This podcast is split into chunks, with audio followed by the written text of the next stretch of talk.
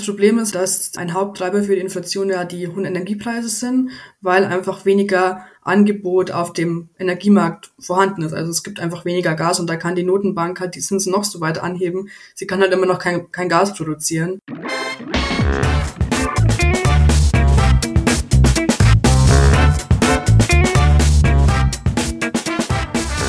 Ich begrüße euch super herzlich zum Her Money Talk, dem Geld- und Karriere-Podcast für Frauen. Das Thema, das uns alle, und ich meine wirklich alle, umtreibt dieser Tage, ist die hohe Inflation. Deshalb haben wir uns gedacht, wir machen heute mal einen Deep Dive genau zu diesem Thema.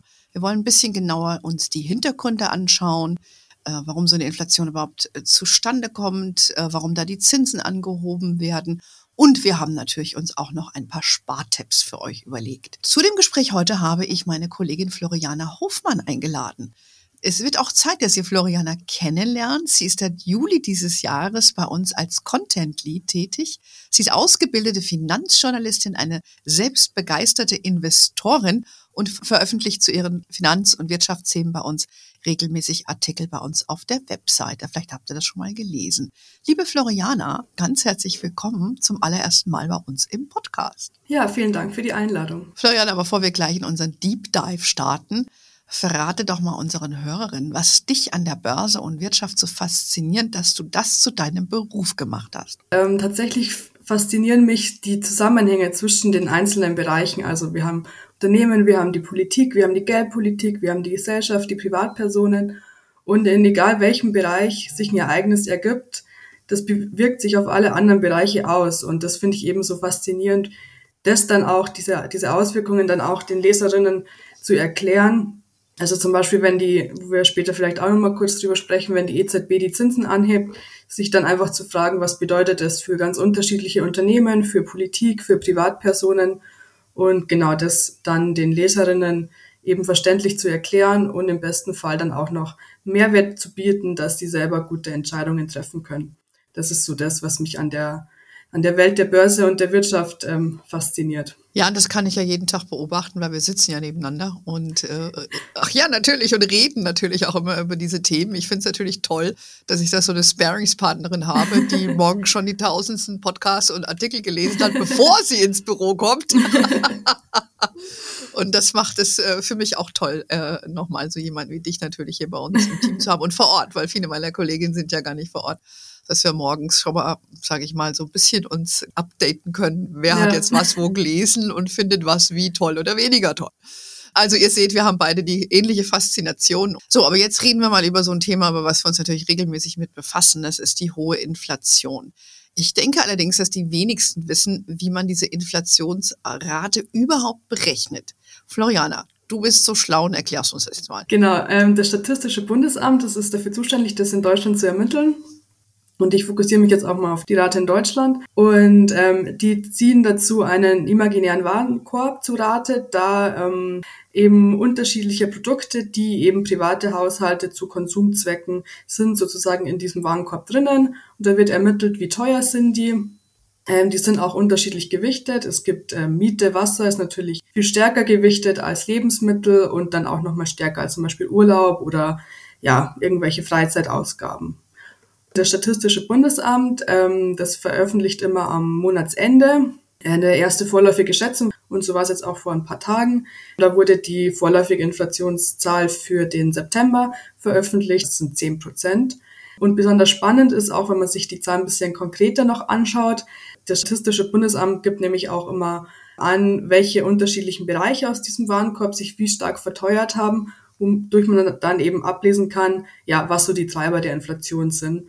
Und da sieht man eben ganz deutlich, im, im September ist die Energie um mehr als 40 Prozent gestiegen und die Nahrungsmittel um fast 20 Prozent. Mhm. Also das ist schon, das ist schon ziemlich stark. Ja, und das ist natürlich auch äh, unsere alltäglichen Lebensbereiche, weshalb das genau. natürlich uns so präsent ist.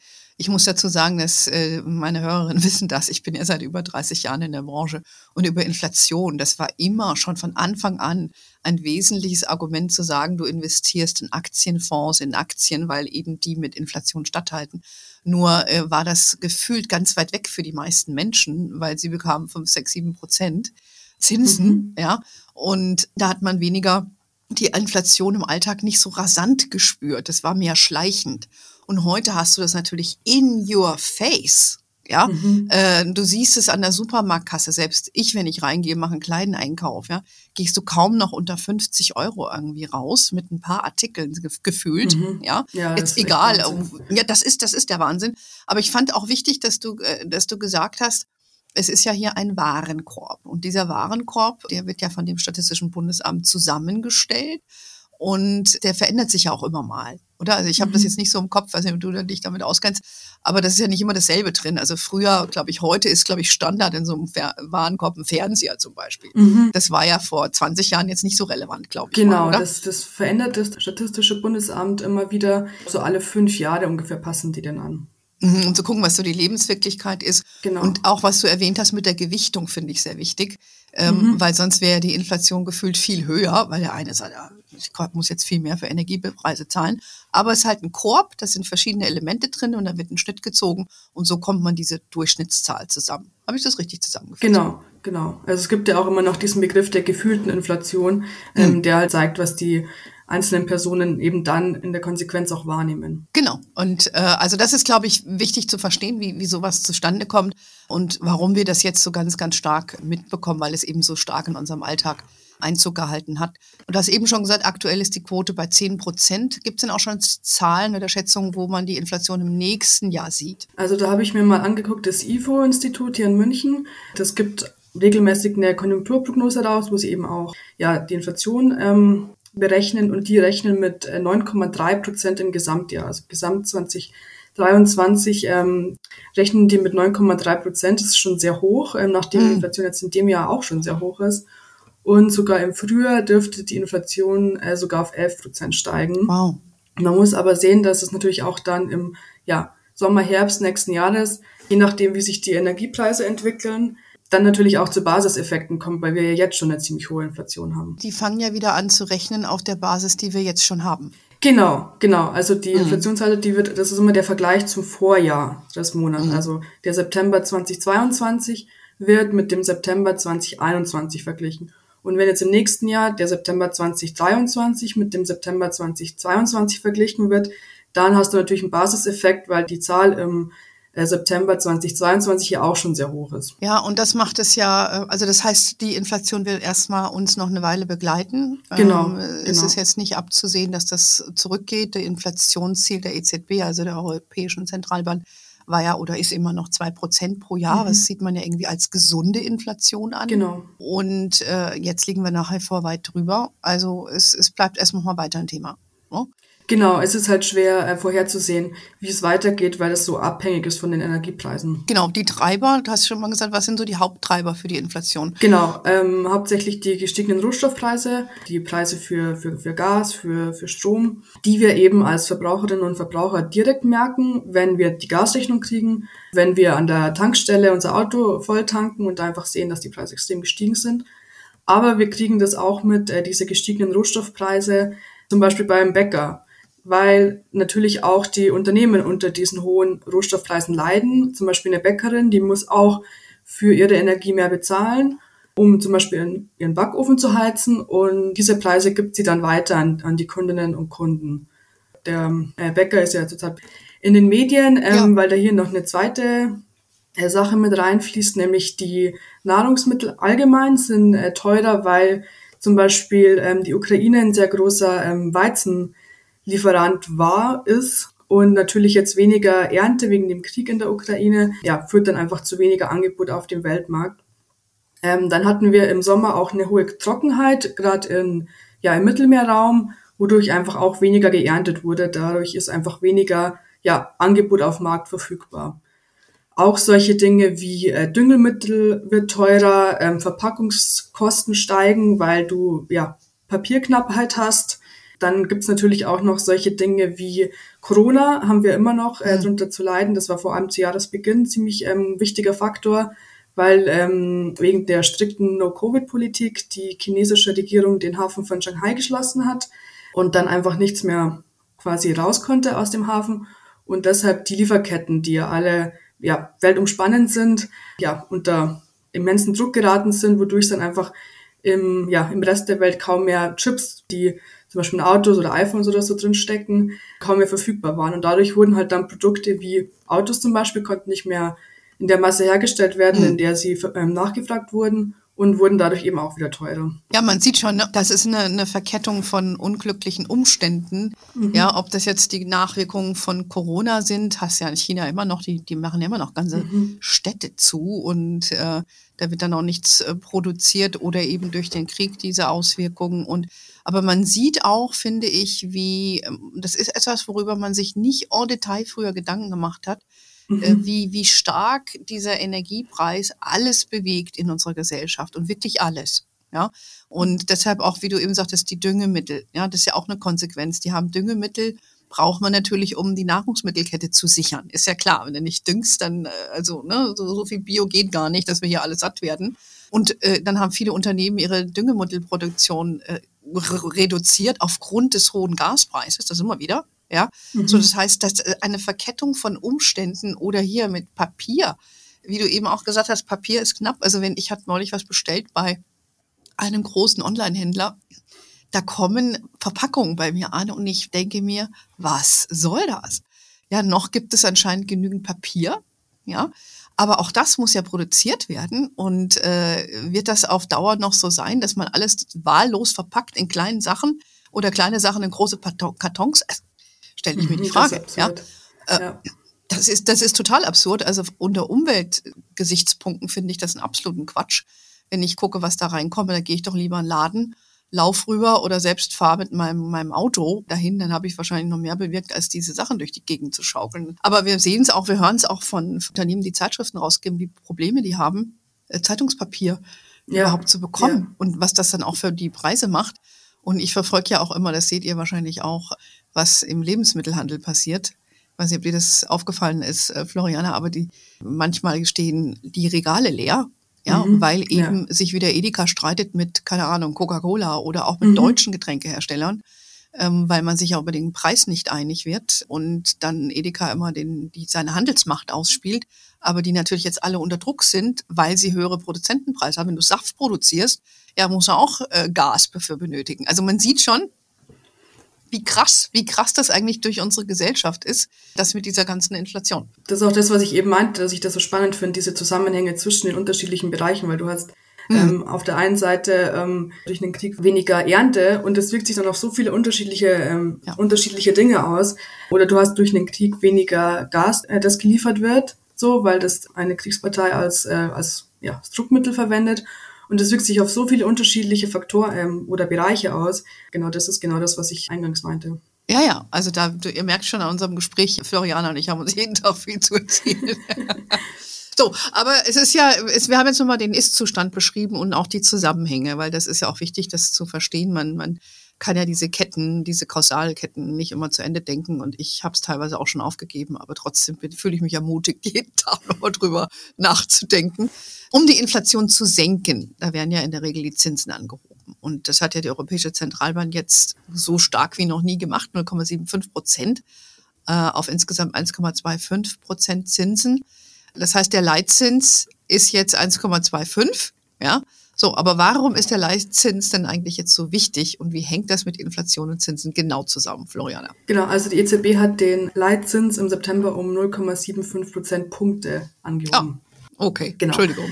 Ähm, genau, die Leitzinsen sind deshalb so wichtig, weil ähm, das ist quasi der Zinssatz, zu dem sich die Geschäftsbanken frisches Geld bei der Notenbank leihen. Diesen Zins geben sie dann an die Banken weiter, die ihn dann an Privatpersonen oder an Unternehmen weitergeben, wenn man sich eben ja einen Kredit holt, um zum Beispiel, wenn zum Beispiel eine Fabrik, eine Firma eine neue Fabrik bauen möchte oder wenn eine Privatperson ein Haus bauen möchte, dann muss man in der Regel einen Kredit aufnehmen und die Höhe des Zinses für diesen Kredit, die hängt eben ab von dem Leitzins. Und wenn jetzt aber die EZB, die Europäische Zentralbank, den Leitzins anhebt, dann ähm, steigt natürlich auch der Zins für die Kredite, die eben Privatpersonen und Unternehmen nehmen, was dann die Schuldentilgung und die Finanzierung verteuert was bedeutet, dass Investitionen an sich teurer werden. Mhm. Und in diesem Umfeld, ja, ist eben die Idee, dass Privatpersonen und Unternehmen dann auf Investitionen verzichten, eben weil sie sich diese hohen Zinsen nicht mehr leisten können. Und das ist aber problematisch, weil wenn niemand mehr investiert, dann ja, hast du kein, kein Wirtschaftswachstum mehr, die Konjunktur schrumpft und es kommt zu einer, äh, zu einer Rezession. Und genau an diesem Punkt sind wir ja durch die ganzen Probleme, die wir jetzt eben ja auch schon aufgezählt haben, hohe Energiepreise, Chipmangel, alles Mögliche, sind wir eh schon an der Schwelle zur Rezession. Also ist das den Zinsanhebungen ja bisschen tricky. Mhm. Wieso die EZB oder auch die ähm, die Fed, die ähm, Notenbank in den USA, das aber macht, ist eben um die Inflation zu senken, weil man sagt, man hat steigende Zinsen, dadurch sinkt dann die Nachfrage nach den Krediten, der Konsum und die Nachfrage sinkt und durch weniger Nachfrage bei gleichbleibendem Angebot sinkt dann eben auch die Inflation. Das ist eben das Ziel hinter dem Ganzen. So die Idee. Und genau. Äh, ja, genau, das, das funktioniert ja auch ähm, in der Regel und dass so eine Rezession natürlich auch was Reinigendes haben kann, muss man eben auch zubilligen, aber es kann natürlich auch dazu führen, dass dann mehr Arbeitslosigkeit entsteht. Mhm. Ja, äh, die Gehälter werden natürlich wieder auf den Prüfstand gestellt. Also das hat ja auch da wiederum Zusammenhänge, kausale Zusammenhänge. Wobei man sagen muss, wenn jetzt zum Beispiel nimmst mal die Bauzinsen, die gestiegen sind. Ich meine, die Wirtschaft ist ja heiß gelaufen, die Bauindustrie. Mhm. Kann man ja gar nicht anders sagen. Und äh, man hört ja jetzt schon, dass viele auch ihre Bauvorhaben, gerade private Bauvorhaben, abgesagt werden, weil die Rechnung eben nicht mehr aufgeht durch nicht nur die stiegenden Zinsen, sondern auch parallel dazu die gestiegenen Preise für die Baustoffe und äh, überhaupt Verfügbarkeit. Ja, ich weiß nicht, das hat dann eigentlich auch, finde ich, so ein bisschen was bereinigen. Natürlich ist es traurig mhm. für jemanden, der ein Einzelfamilienhaus bauen möchte. Aber ich sag mal so, insgesamt glaube ich, ist dann, wird dann doch der Effekt erreicht, ne? dass man dann, dass das Ganze wieder ein bisschen sich normalisiert dann auch vielleicht die Preise wieder zurückkommen und dass man dann vielleicht in ein, zwei Jahren nochmal neu starten kann. Ne? Ja, das Problem ist, dass ein Haupttreiber für die Inflation ja die hohen Energiepreise sind, mhm. weil einfach weniger Angebot auf dem Energiemarkt vorhanden ist. Also es gibt einfach weniger Gas und da kann die Notenbank halt die Zinsen noch so weit anheben. Mhm. Sie kann halt immer noch kein, kein Gas produzieren. Das ist halt so ein bisschen die Krux an der Sache, wieso es auch ähm, viel Kritik daran gibt, die Leitzinsen eben anzuheben, vor allem so stark anzuheben, weil man sich eben fragt, ist das wirklich das richtige Mittel? Mhm. Und müsste nicht ähm, viel mehr zum Beispiel auf die Politik eingreifen, ähm, ja, Strompreise zu deckeln, Gaspreise zu deckeln oder zu bremsen, damit einfach diese Kosten ja, gesenkt werden. Ja gut, wir haben, wie, wie wir schon vorhin gesagt haben, mehrere Sachen, die hier zusammenkommen und die Notenbank genau. hat da eben nur so viele Instrumente und das ist eben Zinsen hoch, Zinsen runter und vielleicht Anleihen aufkaufen oder so irgendwas. Also das sind ja so die, der Instrumentenkasten, äh, den die ja. sich äh, bedienen können. Das heißt, die machen das, was sie können, Zinsen hoch, ja. Aber wie du schon sagst, äh, die Problematik ist nämlich nur begrenzt äh, beeinflussbar und vor allen Dingen auch mit den Energiepreisen, die bleiben wohl erstmal hoch. Ja, hat man so ein bisschen so einen perfekten Sturm, ja. der da irgendwie ja. zu sich zusammenbraucht. So, und du sagst es eben auch schon, die Politik greift ein ähm, über diese Strompreis, Gaspreis, Bremse. Wie schaut's denn da jetzt eigentlich aus? Also äh, ich finde ja, dass das ein ziemliches Wirrwarr ist, was äh, uns an Signalen aus Berlin kommt. Also wenn eine Regierung, angeführt in, von einem grünen Wirtschaftsressort, ähm, hergeht und sagt, ja, wir machen jetzt Gasumlage, ja, äh, alle fangen an zu rennen, ja, und einen Tag bevor, den, vor das Ding live gehen soll, heißt, ach nee, wir machen es anders. Was soll das eigentlich? Oder?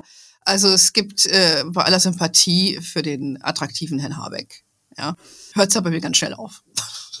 ganz schnell. So, was haben Sie sich jetzt einfallen lassen, Floriana? Ja, gut, jetzt soll halt diese, ähm, diese Gaspreisbremse kommen. Details äh, sind irgendwie noch nicht so richtig klar. Da, da soll eine Kommission bis Mitte, Mitte Oktober Vorschläge ähm, ja, unterbreiten, wie, wie das genau aussehen soll.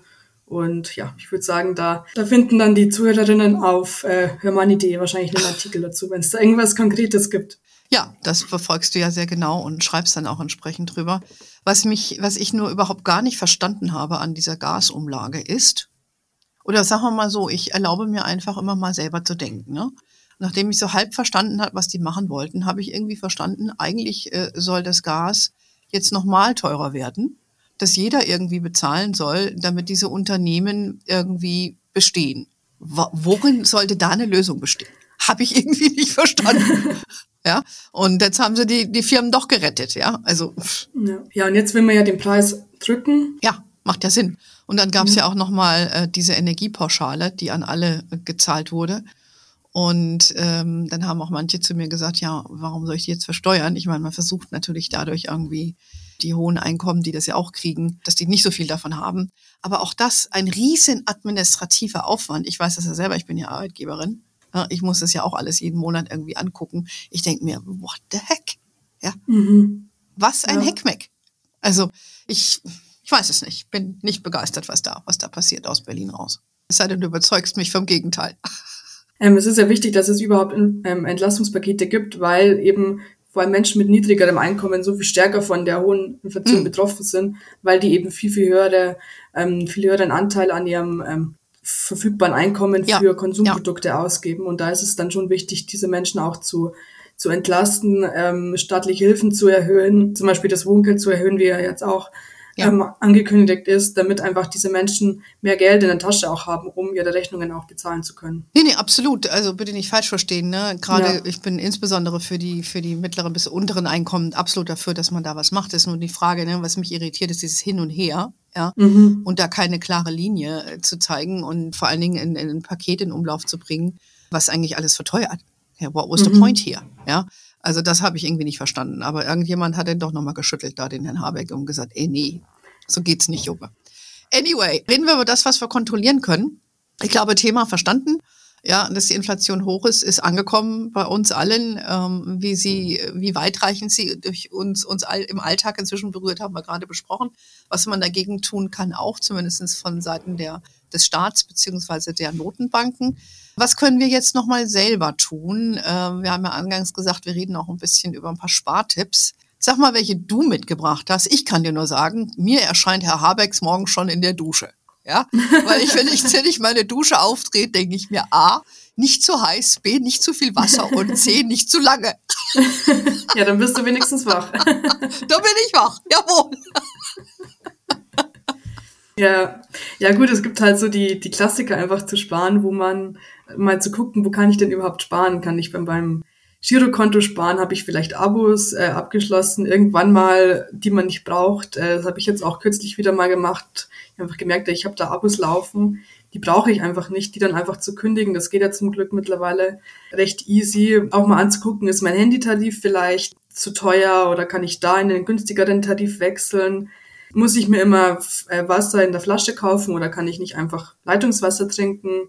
Wenn ich beim Discounter einkaufen gehe, dass ich nach unten ins Regal greife, Eigenmarken kaufe, lauter solche Dinge, die man eigentlich kennt, aber vielleicht ja, so im Alltag nicht mehr so ganz dran denkt. Ja, was ich auch für wichtig halte, ist, ich meine, äh, es gab ja mal Zeiten, wo ich angefangen habe und äh, ganz wenig Geld hatte, aus verschiedenen äh, persönlichen Gründen. Und dann haben damals mein äh, Mann und ich uns eine Einkaufsliste geschrieben. Mhm. Ja. Mit einem Budget.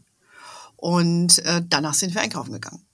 Ja, es gibt, wie du ja auch schon sagst, so einen Tipp, irgendwie jemand zu sagen, man soll nicht hungrig einkaufen gehen. Ja, aber eben auch einfach mit einer Liste, damit du nicht wahllos irgendwas kaufst, sondern eben sagst, okay, ich habe jetzt ein Budget von, keine Ahnung, 50 Euro und dafür kriege ich eins, zwei, drei.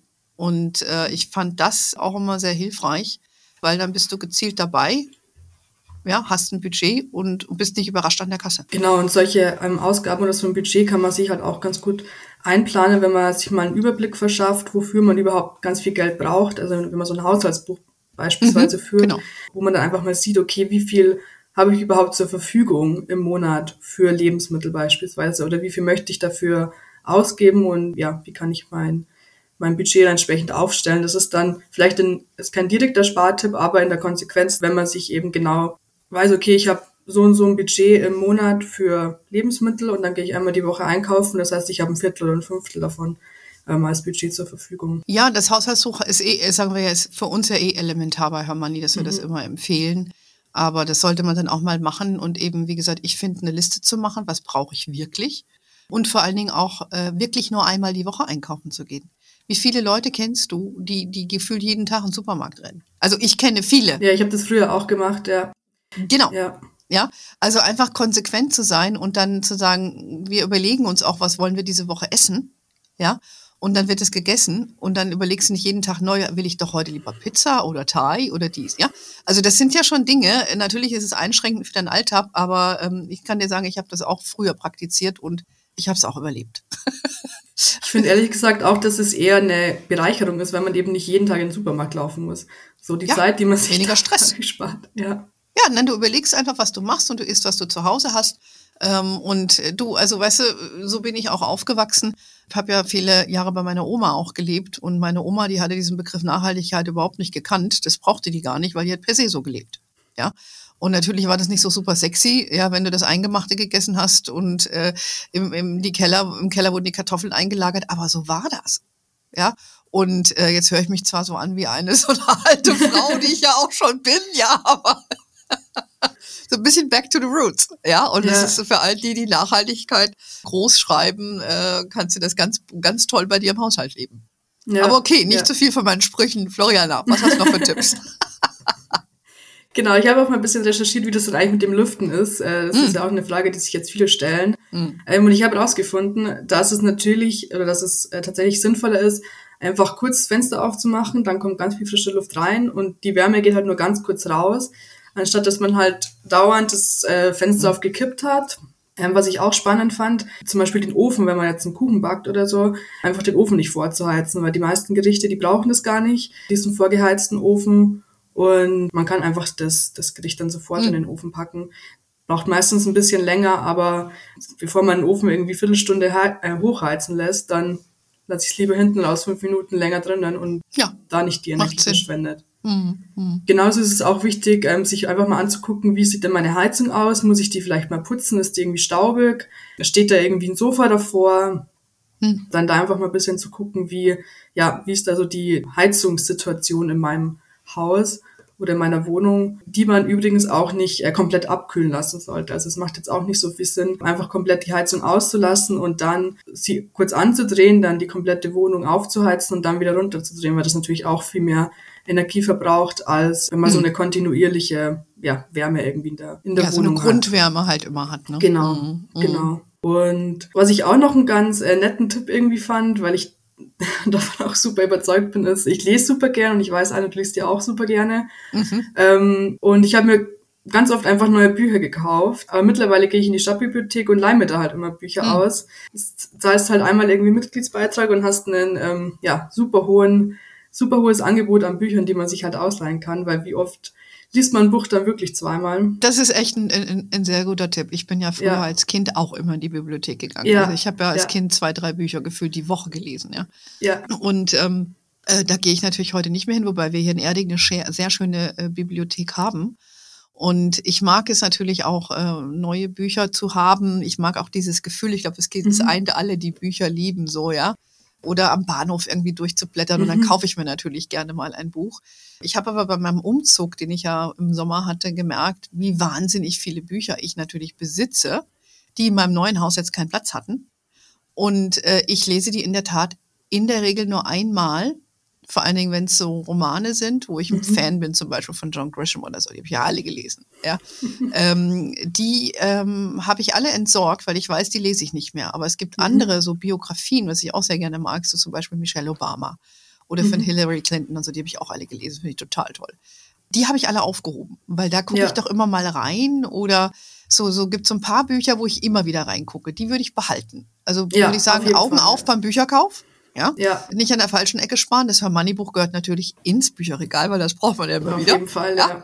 Gibt es noch nicht in der Bücherei. Muss ich mir mal vorstellig werden, ob sie es haben wollen. Aber das finde ich ein wichtiger Tipp. Und es ist auch nett. Und vor allem, wenn man Kinder hat, kann man zusammen hingehen. Jeder sucht Ja, was aus, ja. nimmt sich was mit nach Hause. Finde ich eigentlich auch nett. Ja, da haben wir schon wieder eine Idee für den Herbst.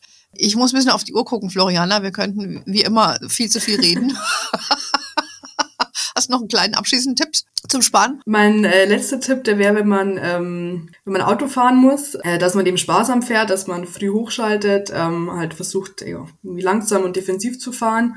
Und wenn man tanken muss, dass man dann abends eher an die Tankstelle fährt. Ähm, Ah. Zwischen 18 und 22 Uhr ist es meistens, beziehungsweise in der Regel am äh, günstiger als morgens. Okay.